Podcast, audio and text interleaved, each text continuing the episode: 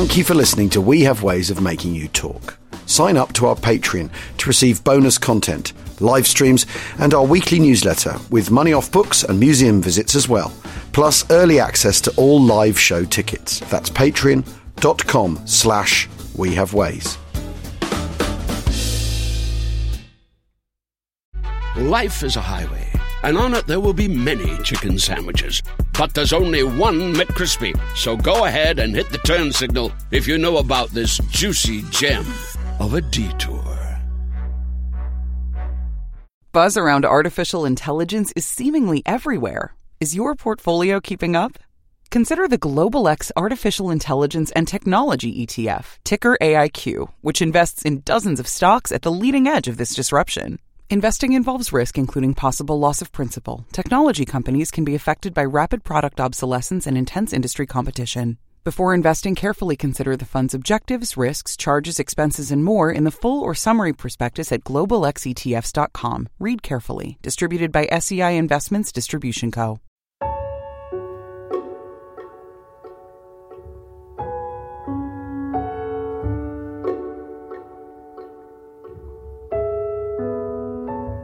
Hello, and welcome to Between the Lines, the podcast that unfolds faded pages, deciphers the handwriting, and dips into the details of diaries, logbooks and letters written this same week in nineteen forty-three, some eighty years ago.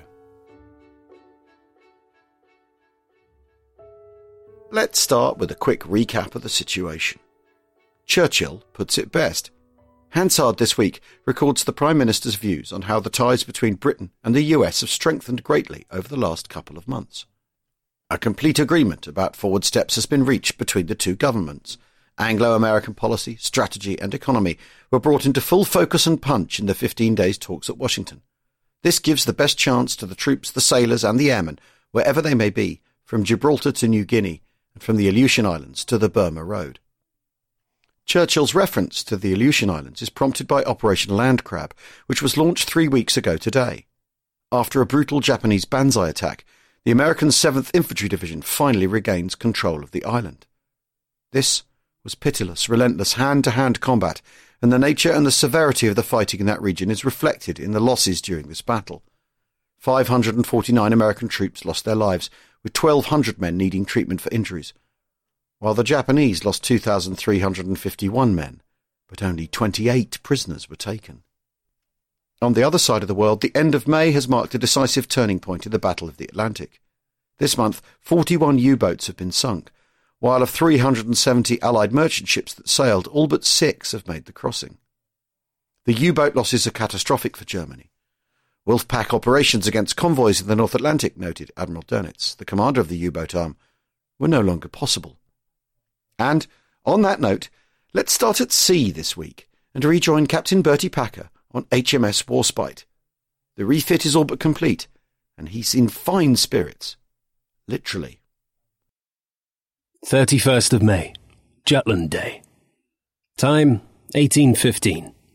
At this time, twenty-seven years ago, I was firing a turret in this ship in local control against the Germans, as we went round in circles with a jammed helm. At eighteen twenty, the Grand Fleet opened fire, the enemy turned and bolted, and we were saved in the nick of time. I will now celebrate this moment with a whisky and soda. The leave has pepped up everyone, and I'm sure we'll get off tomorrow in fine spirits. I'm gradually getting a grip on the ship, but since I've been in command, we've either been refitting and giving leave, or else at sea. Very bothered all the time about Joy. Was told she had arrived Cape Town on the fourteenth of May. Then I heard she was in the Glen Stray and should arrive Cape Town on the thirtieth of May. Then I received the cable sent on the twenty-fifth of May, rather cryptic. It says, personal, Cape Town, safe. Then there's a reference. two five one six four eight B, May forty-three. And then it reads two eight two two one zero, May. What does it mean? Was she torpedoed, picked up, due on the thirty-first? Or has she been carried on to Durban? Or has she arrived in Walvis Bay? Anyhow, the important word is safe. first of June. Off at fourteen forty-five down the Firth and up the Minches with an escort of three destroyers. Saw a large party trying to salvage a submarine sunk, two in a fortnight. Did an exercise in being attacked by bow fighters carrying torpedoes, and went to night action at one a.m. to exercise starshell and searchlight. Out all night.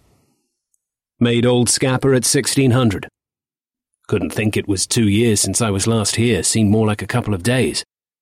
Sea Commander-in-Chief of H Forces has gone off to Iceland with his ships and the Americans, leaving Force H, I guess.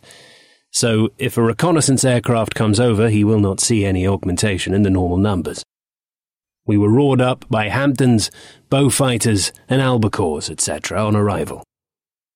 But no news of joy.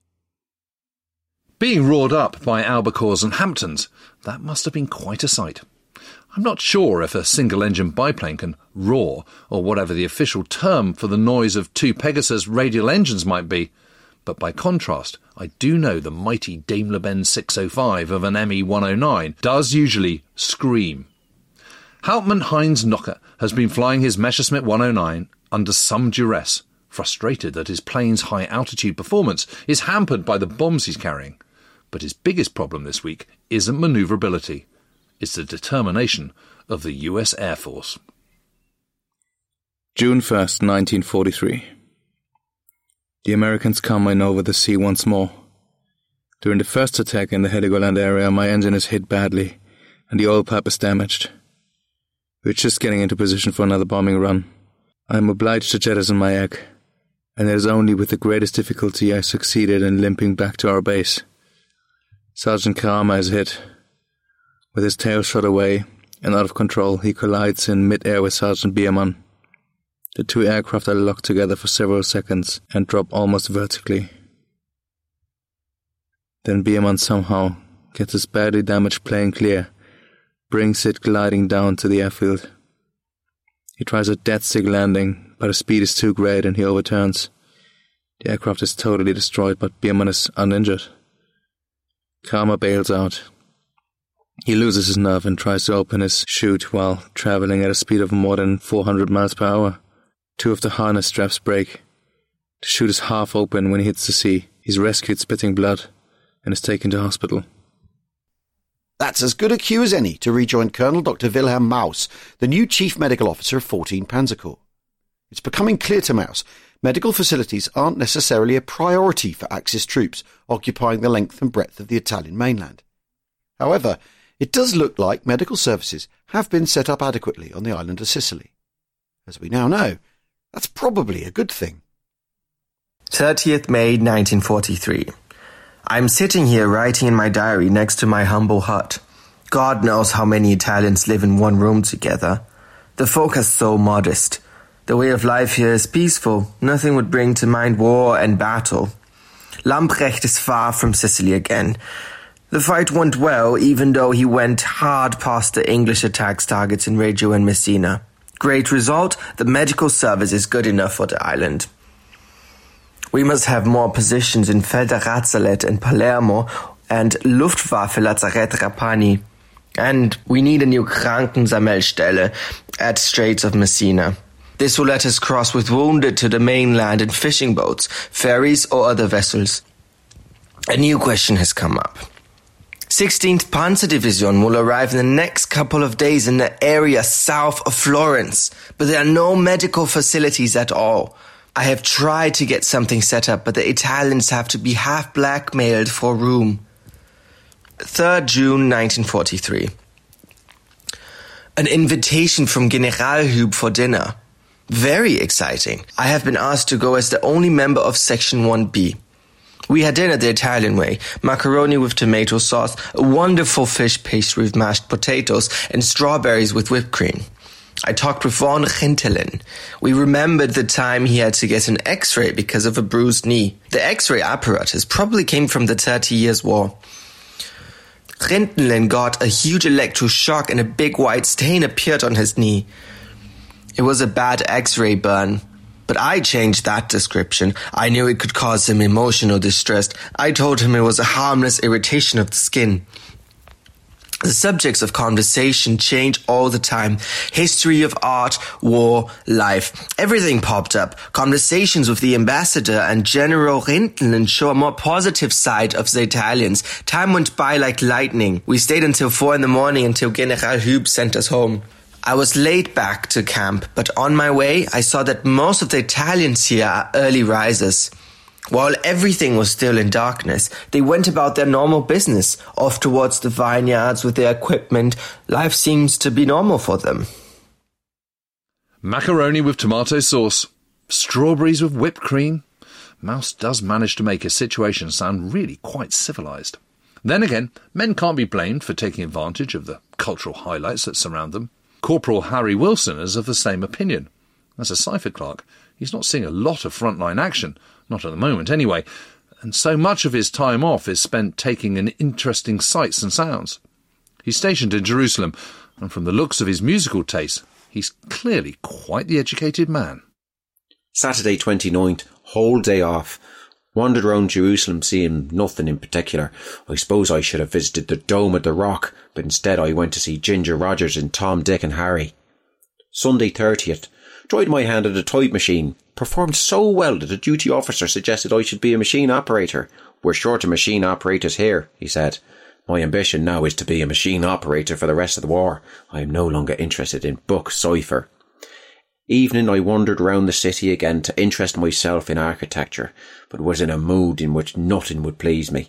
Later on I fell asleep in the Y M C A lounge and woke to find myself in the middle of a prayer meeting.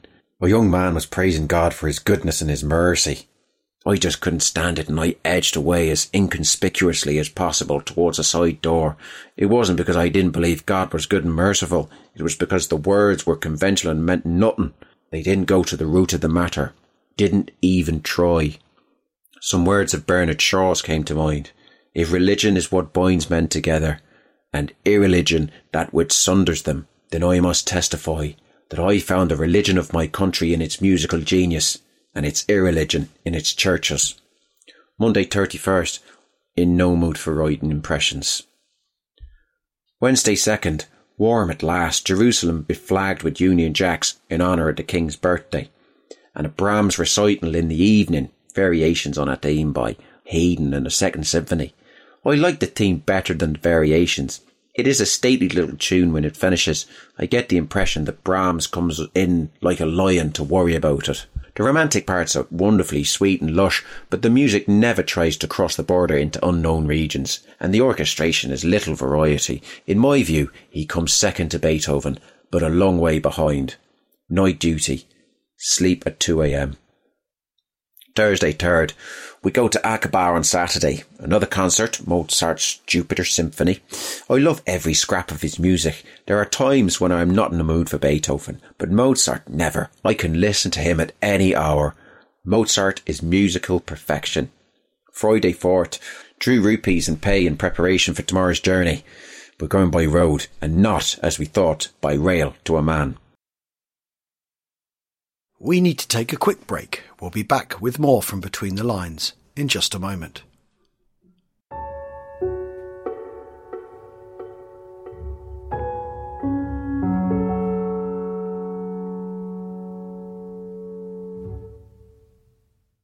Today's episode of We Have Ways of Making You Talk is brought to you by the National Lottery. They've asked us to think about a question that's had all our minds racing at one point or another. What would you do if you won the jackpot on the National Lottery? Well, and Jim, we are not alone. We're joined by my very good friend, brilliant comic, impressionist. He's a great, great friend of mine, Matt Ford, um, who's host of the Political Party podcast. How are you, Matty? I'm very good. Um, you've just won the big bucks, the National Lottery jackpot. It's a massive, massive win. Who'd you tell first? I would be tempted to tell no one ever. I'd be tempted to just keep it a secret my whole life, and I don't know if that yeah. reflects very badly on me. I'd tell my wife, and she wouldn't believe me because she plays, and I very rarely do, so she'd be like, what, you don't do this? And then um, the moral high ground in doling out the money that she's always craved in her life would be robbed from her. So there'll be like this fantastic double whammy, because she always says, what will we do with it? What would I do with it? She ums and ahs about it, and I get double points, because then I go, well, we're not giving the money to your brother after all, or whatever. I mean, I will. We'd obviously would have to give the money to her brother, but Sounds like the but first the, thing you're going to have to pay for is a divorce now. Hopefully there's enough money to cover that as well. The inner fourteen-year-old Matt Ford, if he could spend any amount of money on something, what would it be? I mean, would it be saying Forest-related? Probably, yeah. Just old. I mean, but that's already what I spend all my money on, just old shirts worn by players no one else cares about and signed England merchandise. I'd basically buy a box at Wembley, a box at Forest, and I would just fritter the money away, I think, on signed football memorabilia. But I would yeah. still, I think I would keep my daily life fairly normal. Yeah. And then I would just, mm-hmm. I think I would go mad on the, exp- I think for me it would be experiences. I'd do everything I'm doing now, but better. So I would join a gym that had a steam room. I might move to a, a nicer part of town with a bigger house, but I would just, I'd basically just upgrade everything in a in yeah. quite a normal way. So no like, one could really know. Yeah, and also I'm not that bothered about having a car. I like getting taxis. I just keep getting taxis everywhere. Yeah, does that make me sound decadent already?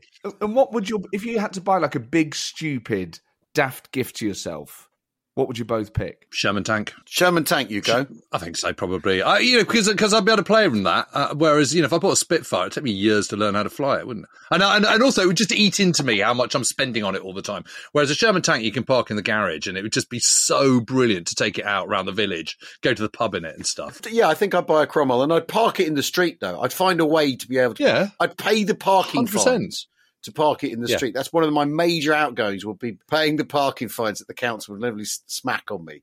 I mean, Matt, you know, politics, you spend money to do to do politics, don't you? Politics is all about having the cash to buy kind of influence. Is there, would you do anything political with it, do you think? I think I would. I might lobby for a cause.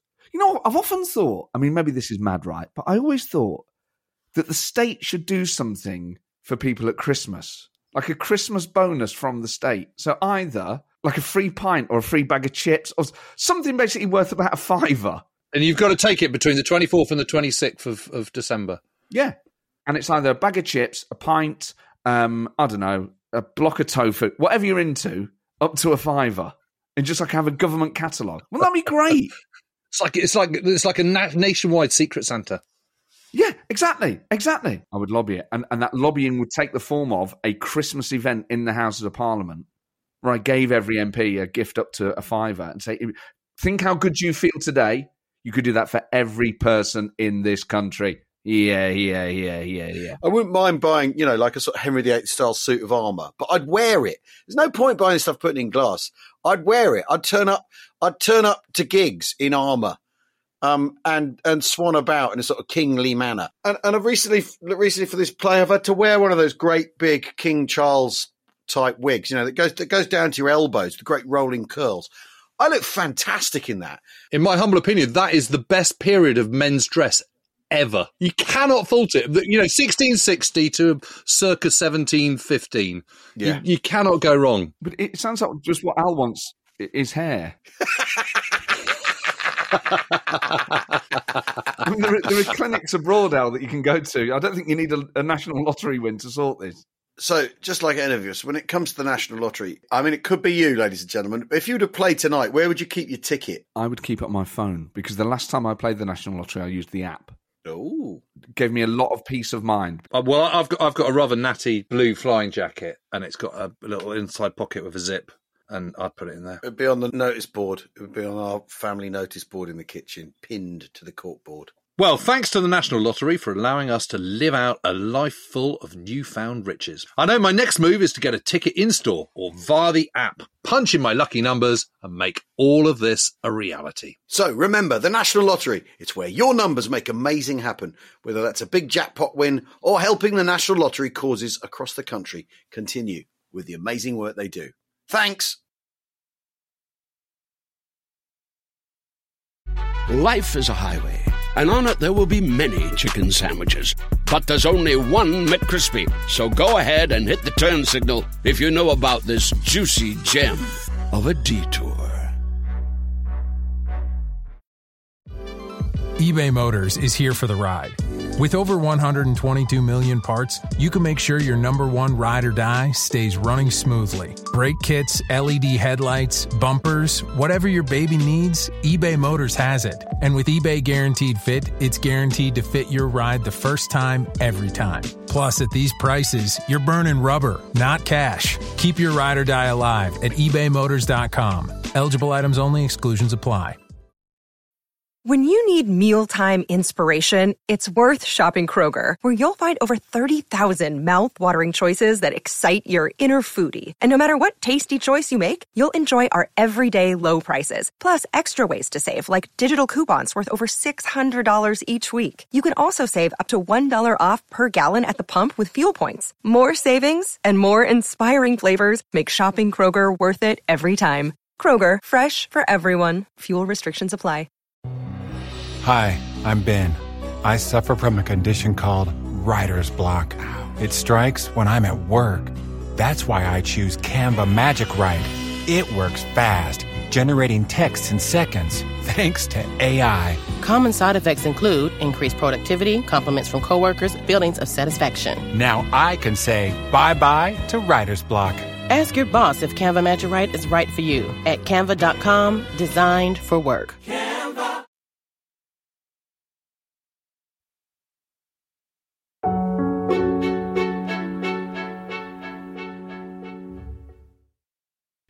It's unbearably hot in the Middle East at the moment.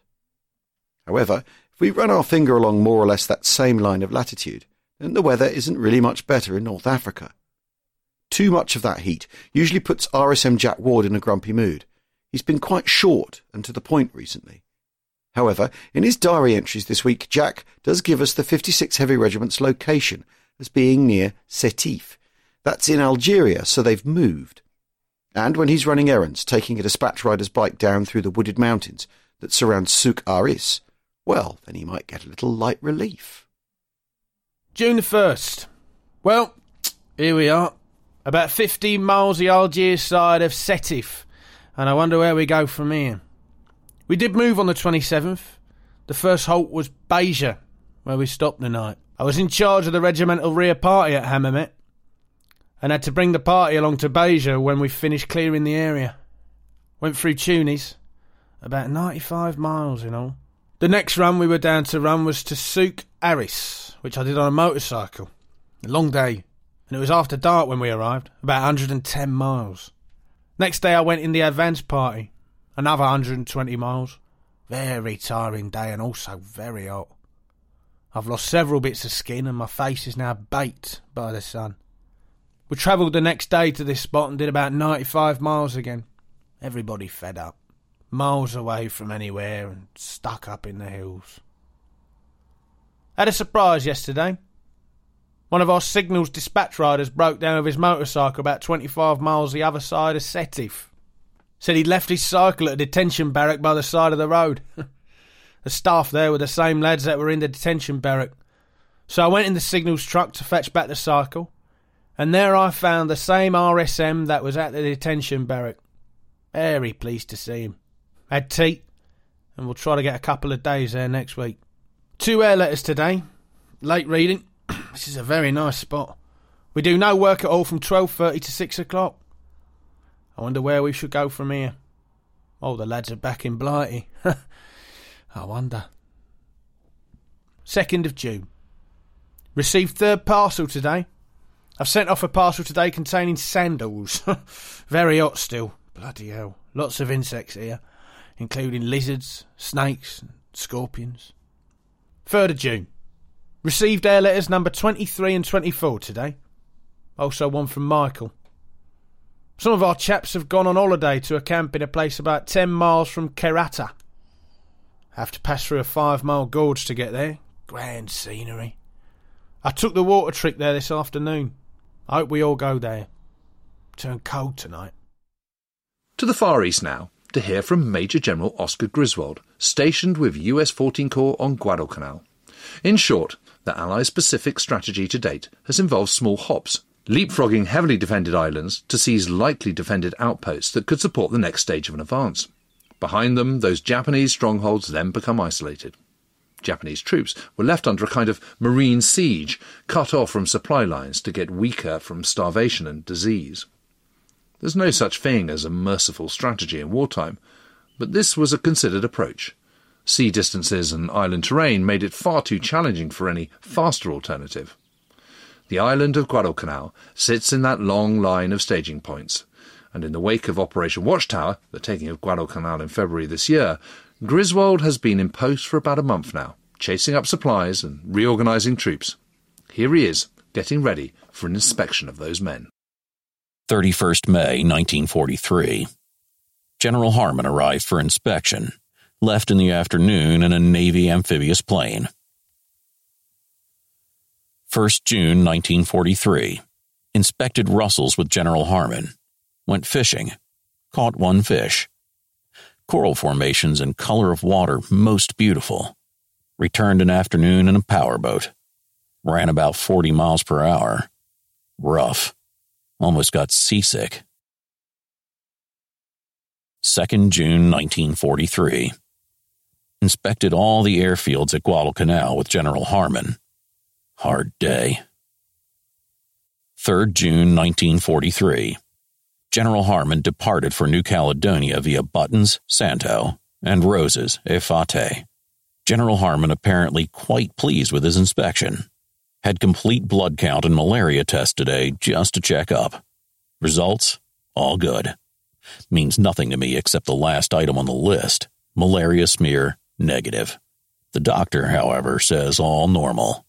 Plan to have this done from time to time. Now, you may have noticed that we haven't heard from Captain Chester Hansen of two Corps for a while, the aide to Omar Bradley, but don't worry. He'll be back as things ramp up on the west coast of Italy in a few weeks' time. And rather sadly, of course, we won't hear any more from Charlie Williams of six one seven Squadron.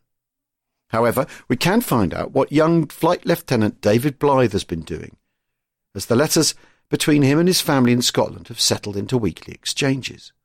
David's training as a navigator is nearly complete. Just a few more hours in the air and a couple of hours in the classroom. the second of June. Dear Ma, within the past two days I've received your letter enclosing the newspaper cutting. It's really great to get so many letters. I was thrilled at the enclosure and honestly didn't think it would occupy as much space in the papers. Naturally, I feel proud about what we're doing here and very much indebted to all of you for having put that little report into the papers. I'm also very pleased to hear that you received the chocolates in good condition and didn't have to pay for them. And I can understand how well you all enjoyed them. Gosh, your correspondence is packed full of news. I'd like to comment on it all, but it would take about six airgraphs. You may rest assured that I get real pleasure out of reading all of your letters. They're always very interesting. Tomorrow we get our signals exam, and I'm glad to say that it'll be the last of them in this course. We still have a few more flying hours to get in before we finish here, and I expect to be quite busy in that line for the next few days. I'm sitting in the classroom writing this with my singlet on and my long pants, and the heat is terrific. Goodness knows what it's going to be like in the middle of summer, but by that time I expect to be a bit further north than we are at present. I've been meaning to tell you this for weeks, but somehow I keep forgetting. Last time I was in Detroit, I got a real surprise. I saw Jimmy Smith coming the other way. It is a very small world. I'll never forget the look on his face when he saw me, and I don't expect he'll forget the look on mine either. He's stationed near Detroit for his pilot training. Well, Ma, it won't be long now before I have my wings. I'll be coming home soon after that, or going on another course here. I don't know yet, but I should have more information in about ten days' time. Kindest regards to all my friends, and to all at home. Love, David. Now back to Edinburgh in Scotland, where Flight Lieutenant Blythe's parents live, his mother, Julia, and father, another David. We're not reading any great meaning into this correspondence between David and his parents. I mean, we could be overdramatic and say, think about it, this is what all these young men are fighting for. And I suppose there is a touch of truth in that. But really, these are just ordinary letters recording ordinary lives. What makes these aircraft special is that we have so many of them. We have both sides of the conversation carrying on week after week across thousands of miles. Here's Ma with news from the family. the second of June. Dear David, thank you for your airgraph of the eleventh of May. I sent you a letter last week, so do look out for it. Well, David, I expect your exams will be over by the time you receive this, so I hope you have done well. It will be fine if you are sent to some other part of Canada. Even though we miss you a lot, I know you are happy. I want you to see as much of the world as you can. You remember Sylvia Clement? Well, she has married a captain. Ian came home yesterday on forty-eight hours leave, so John has gone to his house today. He is looking very well and is due his nine days leave on Friday. He has been organising concerts and shows where he is stationed. June's also been hunting the shops for a cyclamen lipstick to match the new costume she has made. I received a letter from Missus Murray at the office yesterday, enclosing a purchase order for ten shillings to be set aside for your return, so I think I shall add five shillings and get a certificate for you. I sent a suitable reply, thanking her and the staff for their kindness. She said another member of the staff had met you in Detroit while waiting for a bus. Small world, isn't it?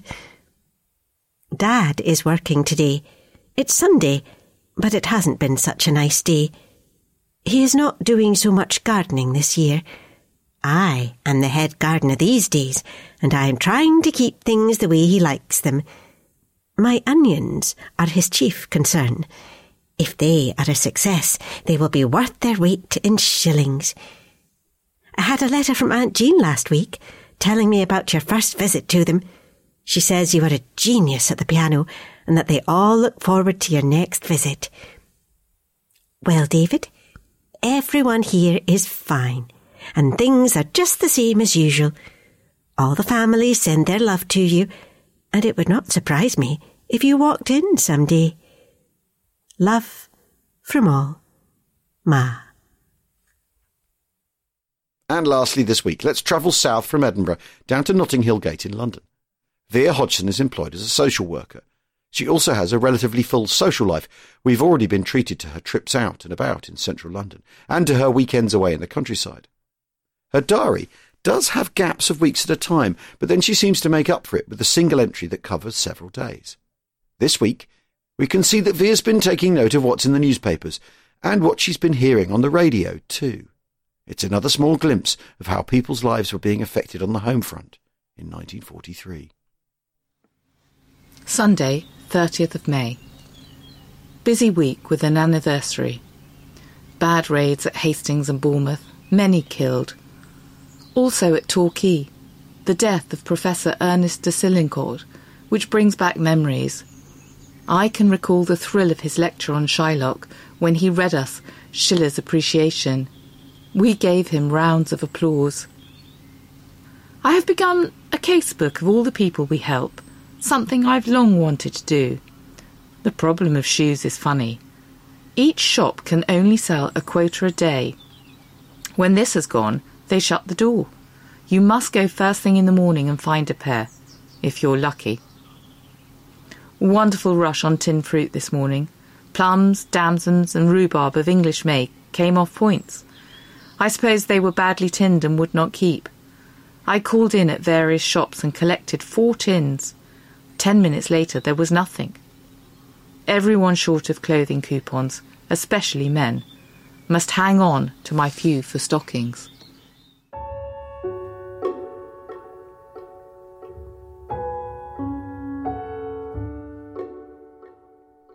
That's all for this episode. Thank you so much for listening. We do hope you found a little insight and were briefly entertained as we were reading Between the Lines. Between the Lines is a We Have Ways production. Julia Mar Blythe is read by Ruth Sillars. David Blythe is read by Matthew Malthouse.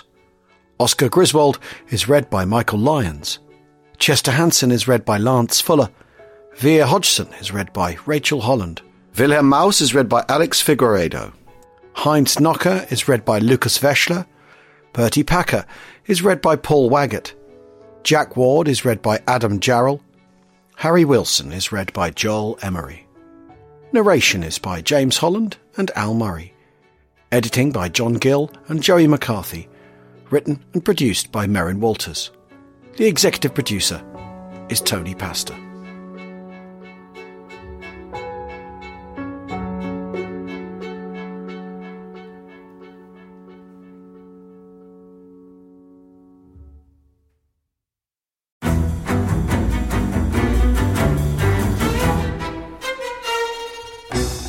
I'm Anthony Scaramucci, former White House Director of Communications and Wall Street financier. And I'm Katty Kay, U S Special Correspondent for B B C Studios. I've been covering American politics for almost three decades. Welcome to The Rest is Politics U S, brought to you by Goalhanger.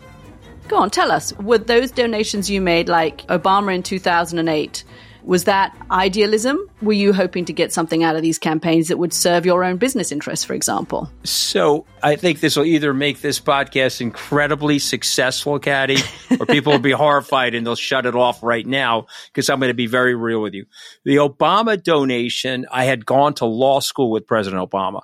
We were not classmates. I was a few years ahead of him. It was two thousand seven. It was then Senator Obama. I had a check in my breast pocket. I went over to the senator. I said, Senator, I said, you and I didn't really know each other in law school, but I'm about to hand you a big check. Can I lie to my friends and tell them that you and I knew each other in law school? Well, Obama looks at me, had the best smile in American politics since Jack Kennedy. Forever. Yeah. He lights up. He looks at me and says, I'll tell you what, if you double the amount of the check, we'll take it back to Hawaii. Okay. And I looked at him. I said, you're done. I had another check in my pocket. I ripped it up. I doubled the amount of the check. And I'm going to tell you right now, I've been to more White House Christmas parties during the Obama administration than the Trump administration. In this pivotal year for the United States, democracy and world affairs, Britain's biggest podcast, The Rest is Politics, is launching stateside. Uncovering secrets from inside the Biden and Trump inner circles and how they shape the world's most important economy, but also the global economy, too. New episodes are released every Friday morning. Just search The Rest is Politics U S wherever you get your podcasts.